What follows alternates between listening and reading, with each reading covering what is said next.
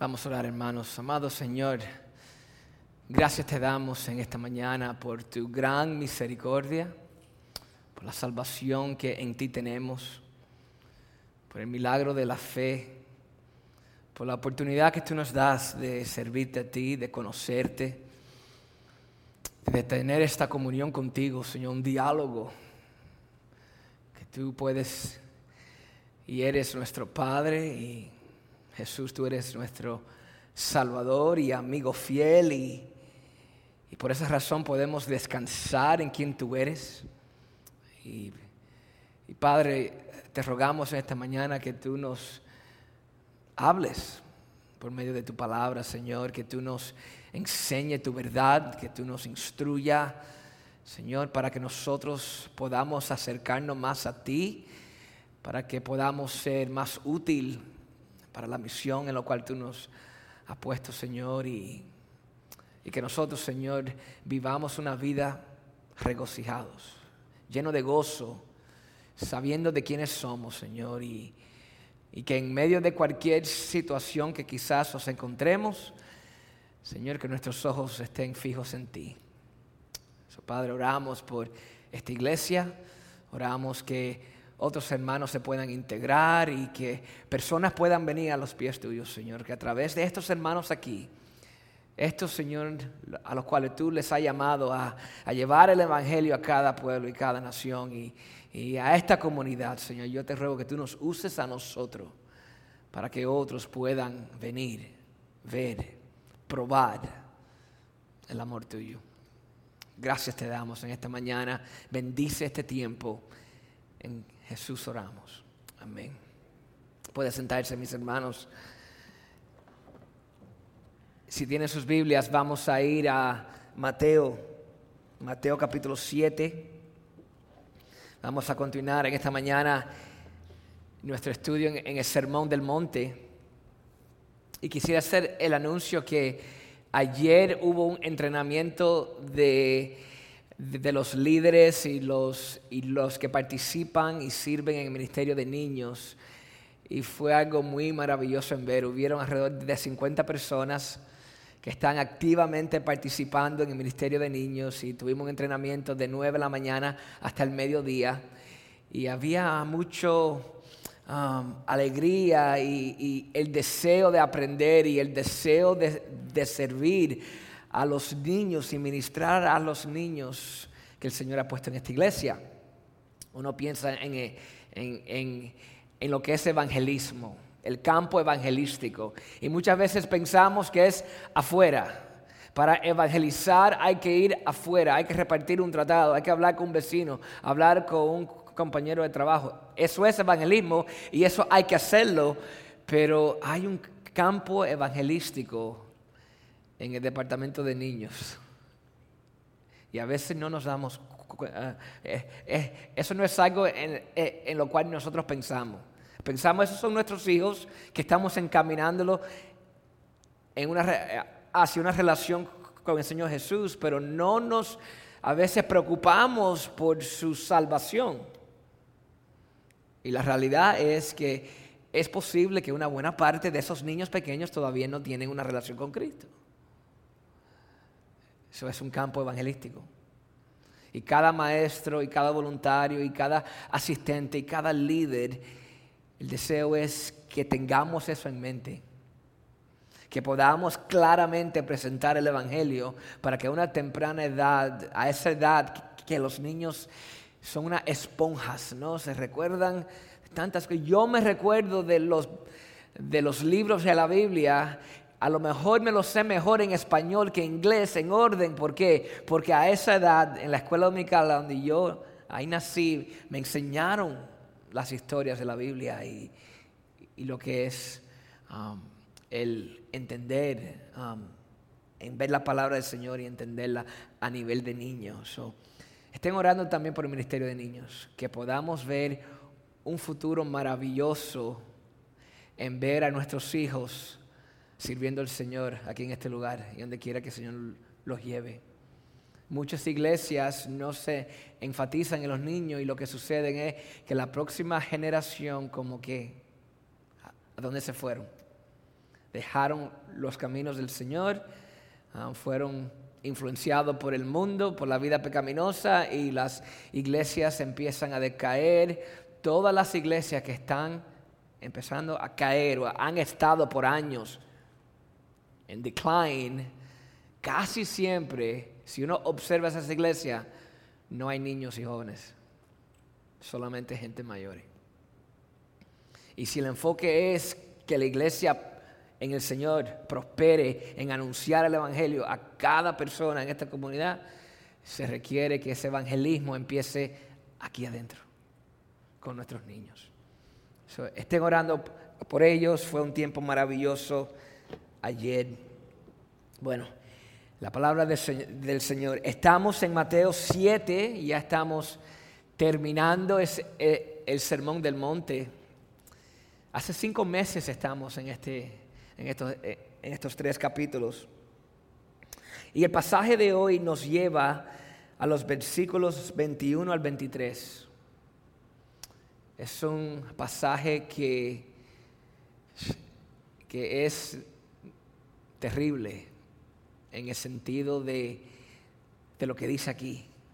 Es, es, es, un pasaje que debe alarmar, que debe asustar a ciertas personas que quizás estén sirviendo al Señor con los motivos um, propios y no para la gloria del Señor. Y dice así, el versículo 21, no todo el que me dice, Señor, Señor, entrará en el reino de los cielos, sino el que hace la voluntad de mi Padre que está en los cielos. Muchos me dirán en aquel día, Señor, Señor, ¿no profetizamos en tu nombre? ¿Y en tu nombre echamos fuera demonios? ¿Y en tu nombre hicimos muchos milagros? Y entonces les declararé, nunca os conocí. Apartaos de mí, hacedores de maldad. El Señor Jesús, em, empezando en el capítulo 5, al principio del Sermón del Monte, ha estado enseñando y dando a conocer cuál es la vida del reino, qué es un cristiano y cómo debe vivir. Y si has, estado con nosotros, has entendido que la vida que el Señor describe es una vida radical. Es una vida que no es algo religioso, no es obedecer reglas y rituales, no es algo externo, pero más bien es algo interno que es imposible hacer bajo la fuerza humana o bajo la carne. Es una vida, la vida del reino solamente se puede lograr a través del poder de Dios obrando en nosotros, la única forma que podemos ser sal a la tierra y luz al mundo es si la luz de Cristo alumbra en, nosotros y a través de nosotros. Entonces lo que el Señor está tratando de enseñar es que la única forma de vivir esta vida, de ser realmente uno que vive la vida del reino, es mirarme a mí, mirar al Señor Jesús, aquel que vino a cumplir la ley y los profetas. Aquel que fue el que vivió la vida perfecta en este mundo, la vida del reino, la vivió el Señor Jesús de una forma perfecta. Y el propósito es, mírenme a mí, recíbanme a mí como Señor y Salvador el poder mío necesitan para que puedan entonces imitarme y vivir la vida que yo les he llamado a vivir. Ser mis discípulos es, seguirme a mí, seguir mis pasos, llevar el Evangelio a, a toda nación. Solamente lo pueden lograr bajo el poder mío. El Señor está diciendo. Y en este sermón hemos visto que que el Señor ha hecho el contraste, ¿no? Y habla de aquellas personas que viven no la vida de reino, sino los que simplemente son religiosos y se enfatiza en los fariseos y les llama hipócritas, aquellos que viven externamente su religión, pero en realidad no hay una relación con Dios en sus corazones. Y en los últimos versículos de, eh, de este capítulo 7, vemos que el Señor está haciendo como un resumen y nos llama a hacer una decisión. ¿En qué camino estás?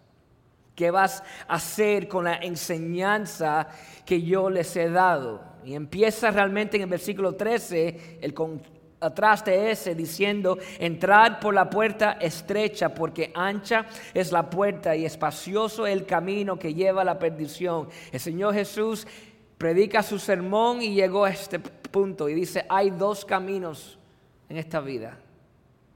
El camino ancho, el camino estrecho. El camino ancho, por ahí va todo el mundo. Ese es el camino fácil. En el camino fácil no hay debate sobre um, religión y verdades. Ahí todo es bienvenido. Yo llego al Señor de mi manera, yo no necesito que, que nadie me juzgue, que diga la verdad, mis pensamientos, lo que yo piense, las realidades de esta vida y quién es Dios y cómo se definen las cosas de Dios, pues yo lo veo de mi forma y lo vivo como yo quiera. Así son la, la, la mayoría de la humanidad, así vive. Y andan feliz, hombro a hombro, aplaudiéndose uno al otro en el camino ancho que lleva a la perdición. Y Jesús dice, hay, hay, hay solamente una sola opción. Es el perderse o el entrar por el camino estrecho. Que este mundo diría, ah, qué extremistas son, qué exclusivos son. Imposible que el, para llegar a Dios es exclusivamente por los méritos de Cristo Jesús que Jesús haya dicho yo soy el camino, la verdad y la vida, eso no se lo aceptamos, pero, pero solamente esas personas que han entendido por los méritos de Cristo Jesús que pueden entrar a Dios y entrar y tener acceso a Dios, son esas personas que entran por el camino estrecho. Y Jesús está aquí terminando su sermón y está dando esta, esta oportunidad y está diciendo, escojan, escojan Solamente hay dos caminos. Entonces vemos que en el versículo 15 en adelante, hasta el, versículo 20, nos dice que, que, hay falsos profetas que están engañando a las personas con doctrinas falsas, causando que personas se mantengan en el camino ancho. No ven su necesidad de Cristo no entran por la puerta estrecha porque hay falsos profetas predicando otro evangelio. Un evangelio que solamente existe en su mente para exaltarse a ellos mismos. Y el, y el Señor nos dijo en el versículo ahí 15, guardaos, velar, ¿no? Be watchful. Miren, miren bien y, y hay que y hay que discernir estas personas, estos falsos profetas, porque ellos van a entrar de una forma sutil, van a entrar de una forma que a lo mejor al principio no lo vas a reconocer. Se parecen ovejas como todas las, otras ovejas en la iglesia, pero dice, son, son unos lobos vestidos de ovejas. Empiezan a engañar, a torcer el Evangelio de Dios, de Cristo. Y el Señor Jesús nos dice, guardaos, guardaos porque el, enemigo está atacando. Pero también nos dice que hay una forma de identificarlos. Y prácticamente dice, por sus frutos lo conoceréis. No miren su enseñanza solamente no miren sus apariencias. No miren solamente los dones que tiene. y la facilidad de ganar a personas y influenciar a personas. Y como personas dicen, wow, tal hermano, tal hermana, mira que, qué sierva del Señor. No solamente miren eso, miren sus frutos, dice el Señor Jesús. Porque si es de Dios, si es realmente uno que anda en camino estrecho, si es uno que tiene su destino en la gloria, entonces esa persona va a producir fruto bueno. Pero el que no es de Dios, que es un falso profeta, el que vive por su gloria y no la de Cristo, no produce buen fruto. Produce malo fruto. Y Jesús aquí nos da otro contraste. Igual que habla de los dos caminos, las dos puertas, habla también de los dos frutos. Entonces llegamos aquí al versículo 21 y como que el Señor Jesús nos da una advertencia, nos da un warning, ¿no? Y, nos dice que, que mucho ojo, mucho cuidado, porque les voy a decir el destino de aquellos falsos maestros y profetas les voy a enseñar el fin de sus vidas para que pueda servir como una advertencia a sus vidas. Porque si les siguen a ellos en su camino falso, en su engaño, en su otro evangelio, están en peligros de, de verse en el camino ancho pensando que están en el camino estrecho el Señor nos lleva al futuro en ver lo que le va a suceder a, estos falsos profetas para darnos una ayuda, una exhortación en el presente. Y así vivimos los cristianos, ¿no? Vivimos con el futuro presente, viviendo este momento. En el sentido, nosotros vivimos nuestra vida sabiendo de quiénes um, uh, um, somos y a dónde vamos, ¿sí o no? En, momentos difíciles, en momentos de sufrimiento, en, momentos de dolor, y cuando estamos enfrentados a la muerte, nosotros, los hijos de Dios, que estamos en, el, en el camino estrecho, que conocemos a Dios, que hemos recibido su gracia y el poder vive, de Él vive en nosotros, nosotros vivimos nuestra vida en luz a lo que viene por venir. Gloria. El incrédulo no. El incrédulo no se preocupa de, de lo que viene por el futuro. Vive el día de hoy. Vive hoy. Y hoy está tratando de agarrar y tomar poder y gloria y, lo material y la posición.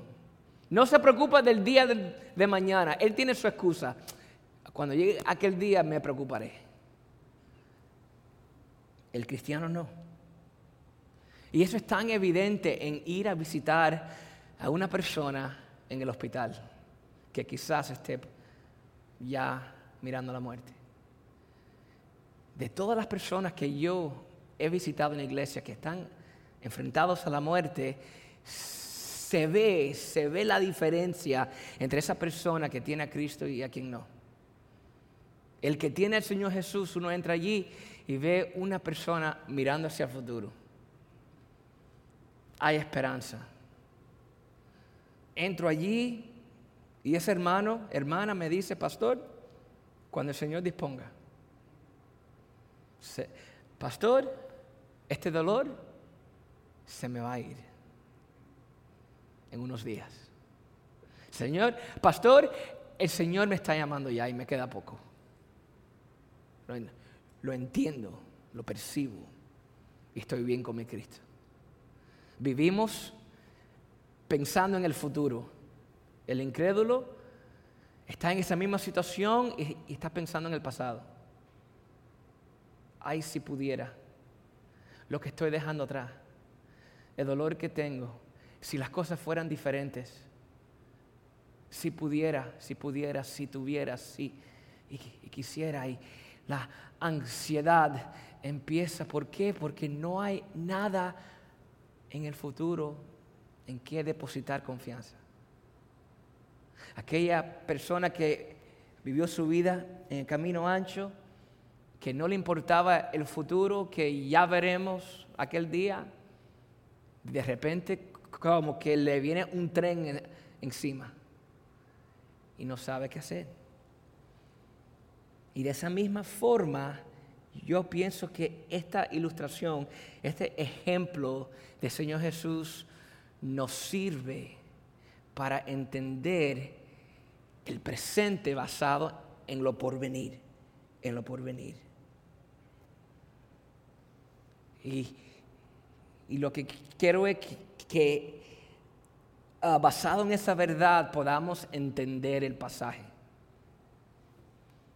Y lo primero es esto, si están anotando. Y es esto, que la fe genuina nos lleva a una obediencia llena de gozo. Una fe genuina, una salvación real, nos enfoca en las cosas de Dios. Hace algo en nuestras vidas. Nos da un cambio real en nuestro ser. Produce en nosotros obediencia. Y esa obediencia viene llena de gozo. Es aparentemente que aparente que estos hombres de los cuales el Señor habla son hombres, son personas que le dijeron, Señor, Señor. Sin embargo, no vivían una vida de obediencia a Él. Por lo tanto, no había fe genuina. Estas, estas personas le dicen al Señor, Señor, Señor, hay que, hay que enfatizar ahí, hay que tratar de entender la, fuerza en lo cual ellos dicen estas dos palabras. La, palabra en el es, es en el griego. Es una palabra que habla de el Señor. Es la palabra en, el, en este tiempo, el pueblo judío está bajo el dominio romano. Y lo que era el hebreo, muchas personas no lo hablaban, hablaban el griego. Y tenían su traducción del Antiguo Testamento en el griego. ¿Se llamaba qué? Pastor, aquellos que conocen. La, la Septuaginta. Me costó aprender esa palabra en español. La Septuaginta es la traducción al griego del Antiguo Testamento en, el tiempo del Señor Jesús. De dos siglos antes de Jesús ya existía el Antiguo Testamento en el griego. Y la palabra que, ellos, traducieron de lo que era Yahweh en el Antiguo Testamento era la palabra kurios. Y aquí están estos hombres diciendo, Señor, Señor. Están diciendo así, reconocemos que tú eres Dios y enfatizamos con dos palabras, Señor y Señor. En el Antiguo Testamento se ve que palabras se repetían para enfatizar con fuerza el sentido.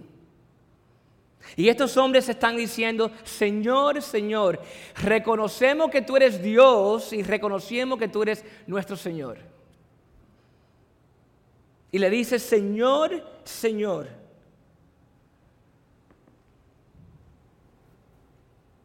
Y hay un sentir de que hay emoción detrás de, esas palabras. Que hay un sentir de, de, seguir al Señor y seguir sus propósitos y hacer su obra le dicen, Señor, Señor. Y, el Señor Jesús le dice, no, los conozco. No hay realmente una fe en ustedes que los pueda llevar hacia la salvación. No hay una salvación genuina en estos hombres, sin embargo le, están diciendo a Dios, Señor, Señor. Son falsos. Cuando uno va y va a pagar en algún lugar y paga con un billete de 100 dólares, ¿eh? a veces el que recibe el dinero saca un marcador. Ese marcador tiene yodo y le hacen una marca al billete. Y están probando a ver si el papel es realmente el papel que se usa para el original. Si, si, si el papel tiene almidón, que la mayoría de los papeles que uno va a comprar tiene, se le hace una marca negra y por lo tanto es falso. Eso no da un billete de 100, la persona saca el marcador y le hace una marquita, si se desaparece y no tiene ninguna mancha, es legítimo. Ahora, hago esa ilustración para decir esto. ¿De qué forma sabemos si una persona, aunque diga Señor, Señor, aunque parezca un billete de 100 dólares, que simplemente diga Señor, Señor, enfatizando el Señor, ¿de qué forma realmente sabemos si es genuinamente un cristiano? Uno que ha recibido salvación. ¿Cuál es el test del examen? Pues Señor, ahí nos dice.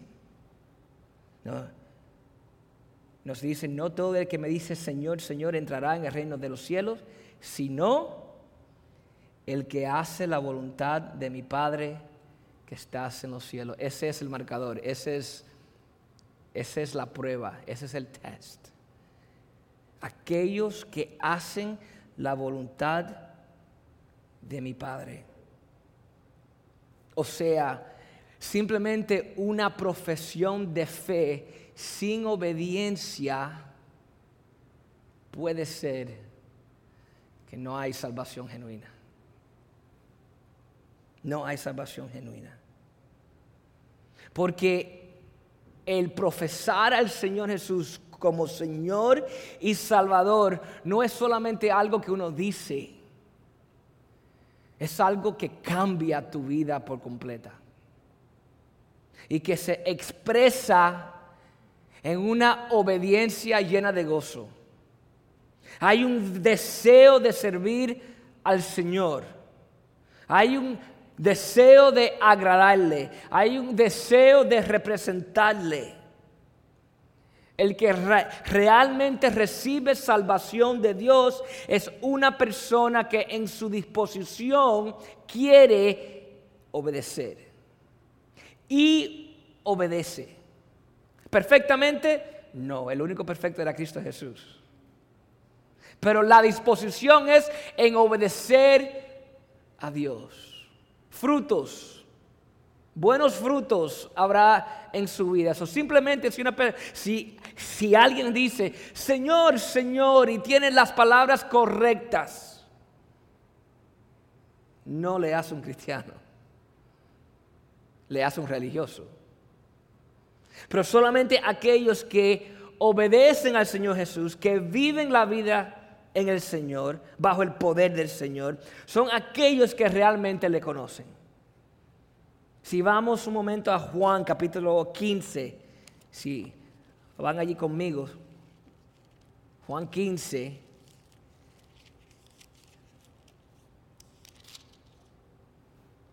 La parábola de la vid y las ramas es una buena ilustración de lo que el Señor Jesús está diciendo. Dice el Señor Jesús, yo soy la vid verdadera y mi Padre es el labrador. Y todo pámpano que en mí no lleva fruto lo quitará. Y todo aquel que lleva fruto lo limpiará para que lleve más fruto. Ya vosotros estáis limpios por la palabra que os he hablado, pero permaneced en mí y yo en vosotros, como el pámpano no puede llevar fruto por sí mismo si no permanece en la vida, así tampoco vosotros si no permanecéis en mí, yo soy la vid, vosotros los pámpanos, el que permanece en mí y yo en él, éste lleva mucho fruto, porque separados de mí nada podéis hacer.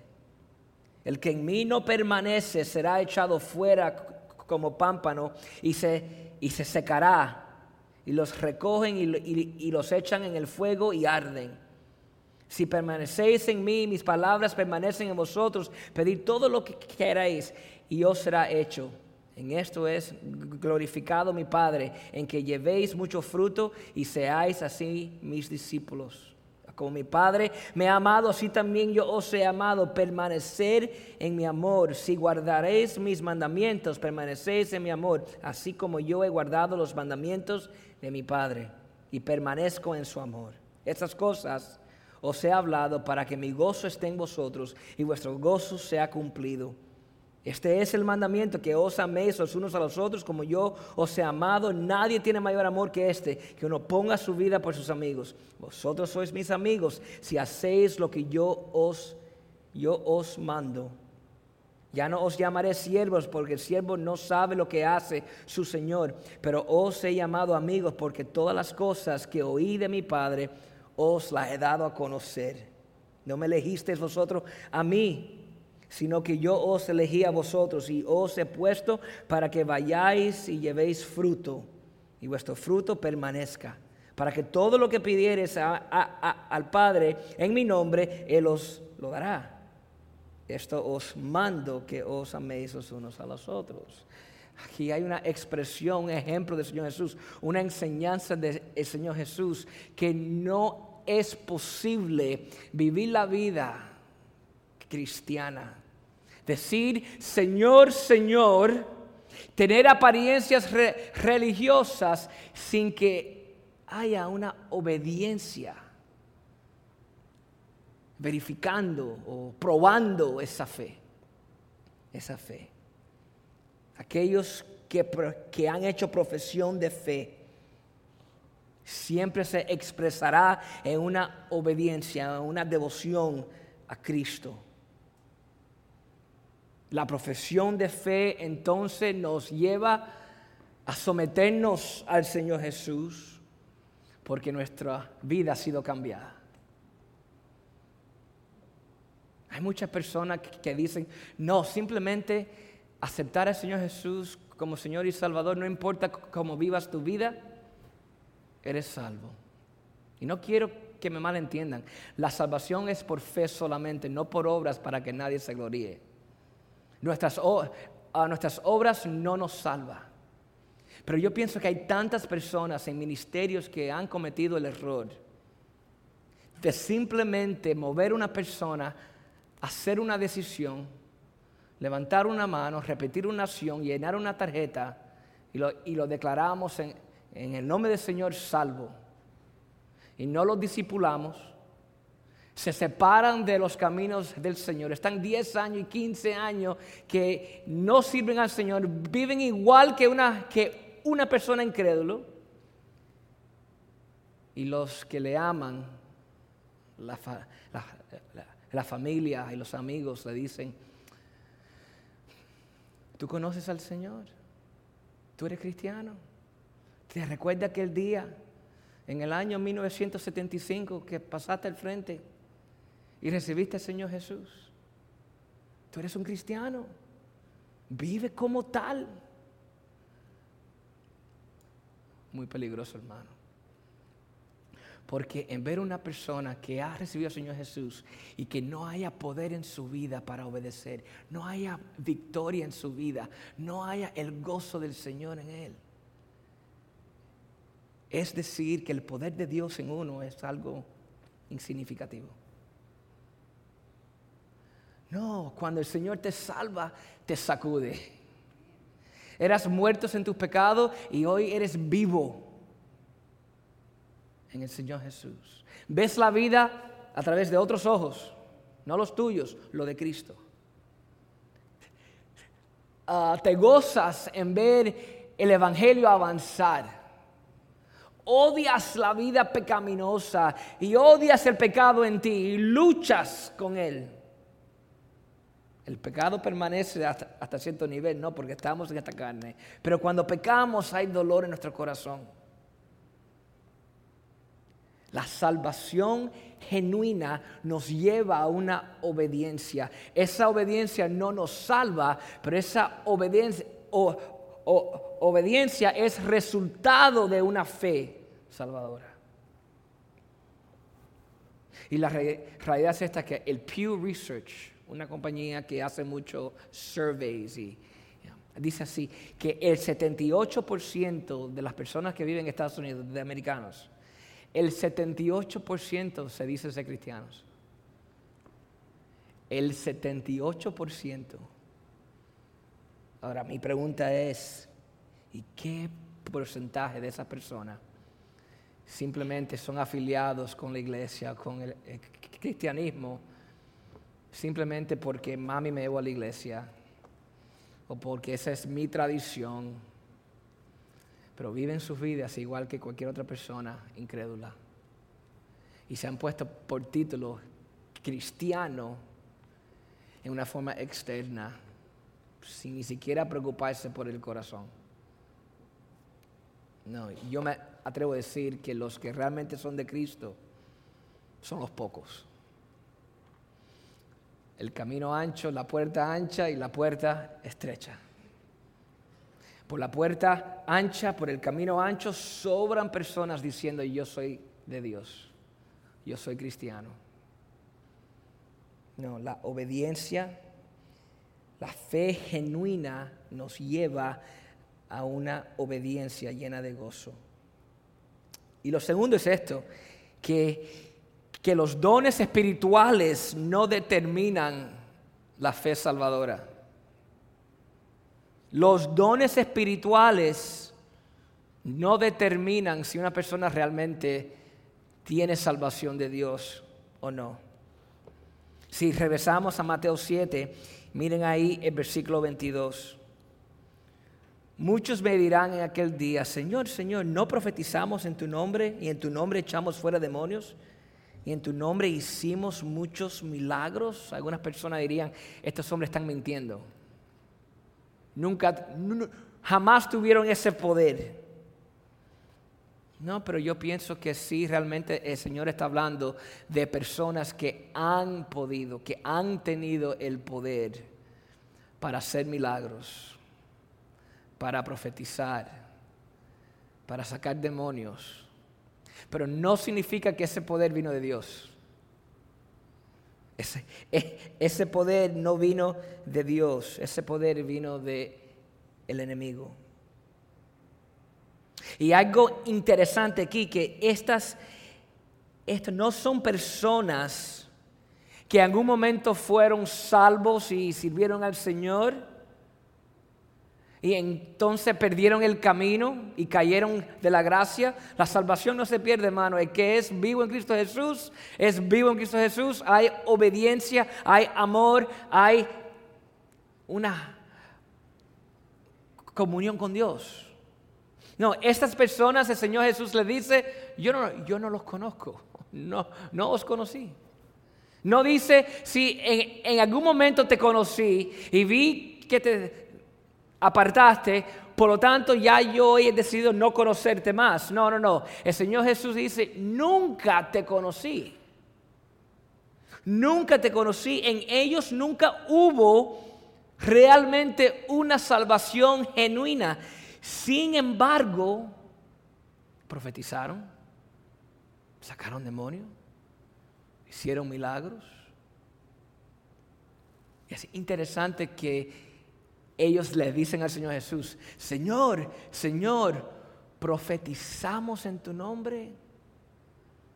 Si se recuerda de hace un par de semanas atrás, el, el profetizar, el profeta, Antiguo Testamento, era aquel, aquella persona que tenía dos funciones. Uno era hablar del el futuro, profetizar el futuro, las profecías del Señor Jesús, por ejemplo. Pero más, más aún era el predicar las verdades de Dios. Así dice el Señor. Y los profetas hablaban y daban instrucción al pueblo que se arrepintieran. Hablaban por el Señor. El Señor le, daba palabra, ellos predicaban, profetizaban de esa forma. las palabras del Señor Jesús. En, el Nuevo Testamento ya no se veía tanto las profecías del futuro, pero sí se veía aún más la predicación, el profetizar, el exhortar las verdades de Dios para un pueblo necesitado. Y si vamos un momento a primera de Corintios 14, quisiera enseñar algo ahí. Primera de Corintios, capítulo 14.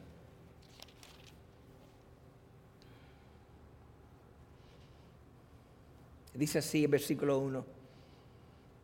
Seguir el amor y procurar los dones espirituales, pero sobre todo que profeticéis. Porque el que habla en lenguas no habla a los hombres, sino a Dios, pues nadie le entiende aunque por el Espíritu habla misterios. Pero el que profetiza habla a los hombres para edificación, exhortación y consolación. El que habla en lengua extraña a sí mismo se edifica, pero el que profetiza edifica a la iglesia. Así que quisiera que todos vosotros hablaseis en lenguas, pero más que, que profetizáis, porque mayor es el que profetiza que el que habla en lenguas, a no ser que la interprete para que la iglesia reciba edificación. Entonces estos hombres que no conocen al Señor Jesús le dicen al Señor Jesús, el mayor de los dones, el don que es mayor que las lenguas, porque las lenguas alguien puede estar hablando en lengua y si no hay alguien que interprete de qué sirve. Pero la eh, profetizar el predicar la palabra, en exponer las verdades de Dios, esa verdad de Dios transforma los corazones, edifica la iglesia, hay cambio. Y aquí están estos hombres diciéndole al Señor Jesús, nosotros hemos profetizado, hemos hablado por ti, hemos predicado. Y aún hemos sacado demonios que a lo mejor es el segundo don después de profetizar. Pero qué interesante que estos hombres que no conocen al Señor, claro que van a ir a los dones mayores. Nadie quiere empezar a, barrer el templo, ¿verdad? El que tiene el Señor Jesús dice, oh Señor, a donde tú me pongas, aquí estoy. Yo quiero servir en cualquier capacidad, aun donde yo no quiera. Yo quiero ser útil para tu reino, Señor. Yo quiero servir donde yo sea necesitado y útil para ti. Ese es el que tiene al Señor Jesús en su corazón. El que no lo tiene dice, ay, ah, es, jugar con niños y servir ahí abajo. Ah, yo quiero estar aquí. Yo quiero estar aquí. Yo quiero sacar demonios. Yo quiero estar al frente y son usados por Satanás. ¿Por qué? Porque nunca realmente han tenido una relación con Cristo. Y, estos hombres dicen, Señor, Señor, hemos profetizado, hemos sacado demonios, hemos hecho milagros en tu nombre. Señor les dice, no te conozco, no te conozco, nunca os conocí.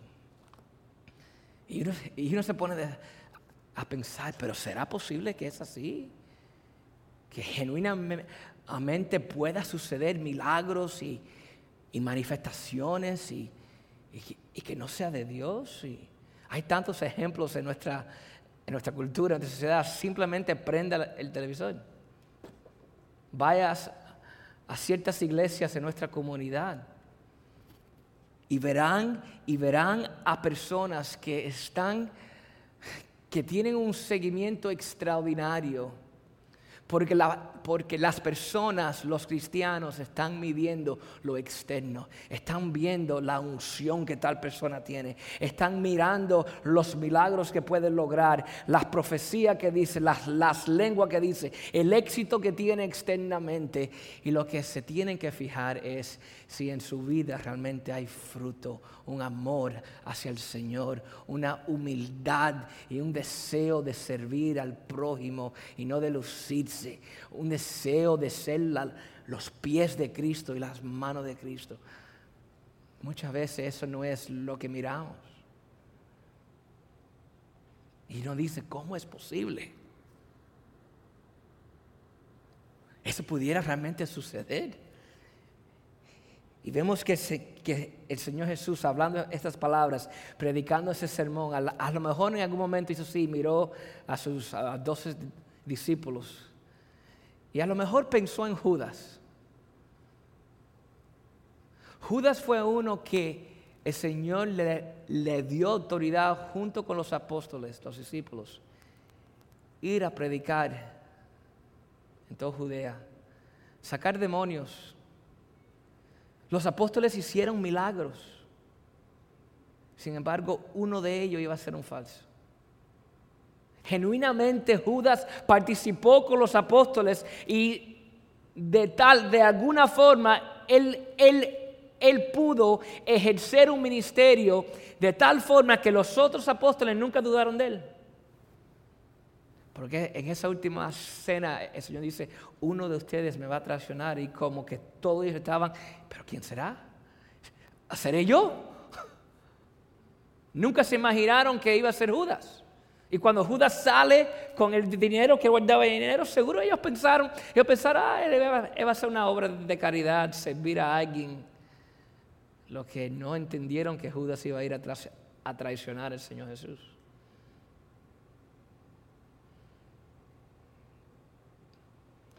es realmente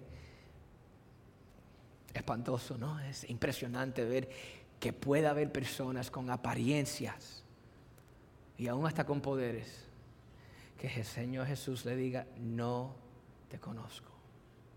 Esa palabra conocer implica una relación íntima. Se habla, se usa esa palabra para hablar de una pareja, un matrimonio. Él la conoció, el esposo intimidad, una, una, una relación íntima, hay, hay, hay una, un acercamiento especial, hay una identidad uno con el otro. De esa forma esa palabra se usa. hay personas que yo conozco, pero realmente no conozco. Estuve hace dos semanas en la, convención nacional y vi a varias personas predicar y hablar. Matt Chandler, Tom Rayner, Al Moeller, Francis Chan, Rick Warren. De todas estas personas yo tengo libros de ellos y lo conozco por sus escritos. Los conozco por nombre, lo puedo identificar en cualquier lado. Pero si le paso por el lado, ni ellos saben quién yo soy. Y así hice varias veces. Le, pasé por el lado a uno de ellos, Al Moller, mira ese Al Moller. Y lo miré y lo identifiqué, pero él no sabe quién yo soy entre las multitudes. Y lo que el Señor dice, yo no te conozco, está diciendo, yo no tengo una relación contigo. Yo te conozco, sí, porque soy Dios soberano, omnipotente, omnisciente, lo sé todo y lo conozco todo, te conozco, pero no tengo una relación contigo. Qué terrible, qué terrible. Algo es que uno diga, yo no conozco a Dios. Y otra cosa es que Dios diga, yo no te conozco a ti.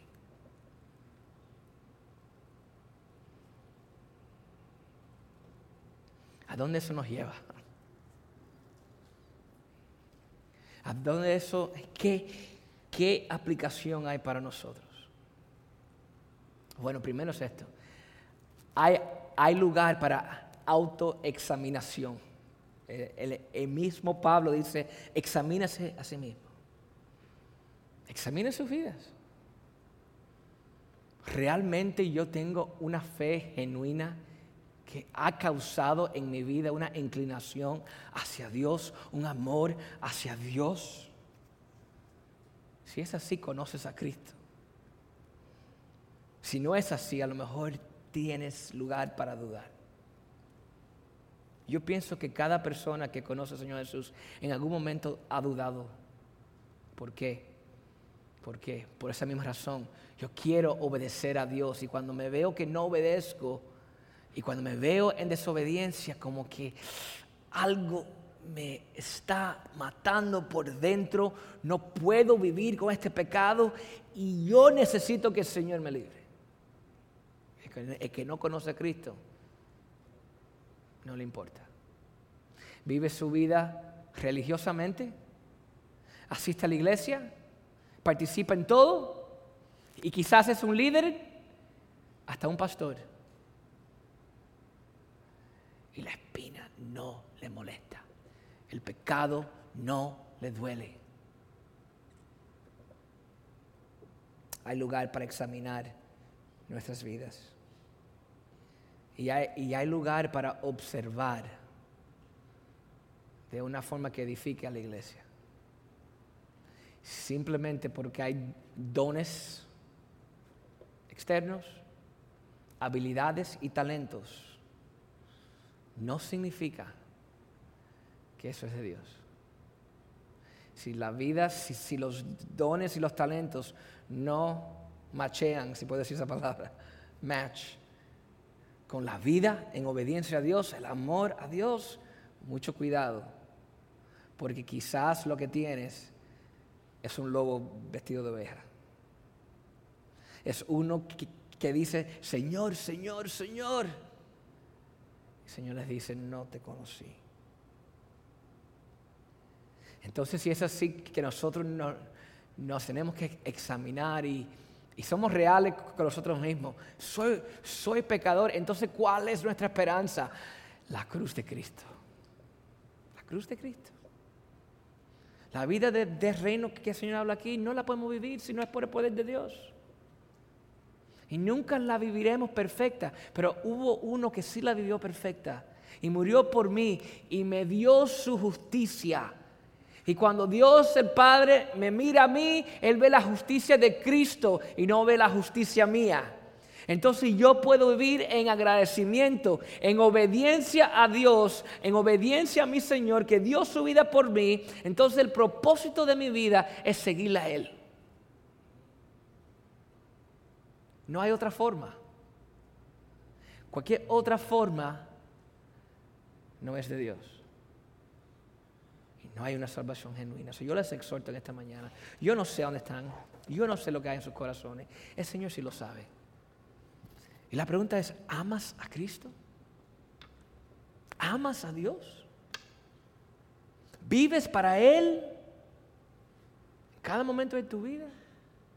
luchas con el pecado y quieres obedecerle a Él y te ves que a veces fallas y y te agarras de la cruz de Cristo y dices, oh Señor, si no fuera por tu gracia, que fuera de mí. O vives con apariencias. Mira qué bueno yo soy. El Señor no quiere tus dones, el Señor no quiere ah, tus talentos, el Señor no quiere tu dinero, el Señor quiere tu corazón. Tu corazón.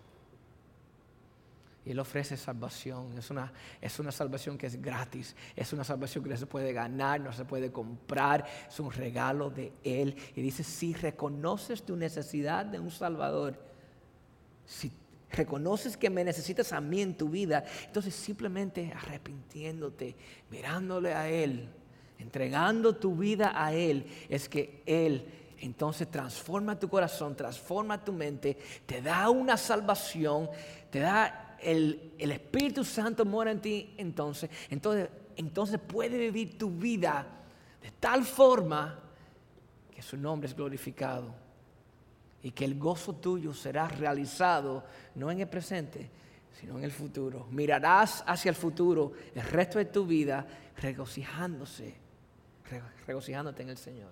Qué lindo, qué lindo.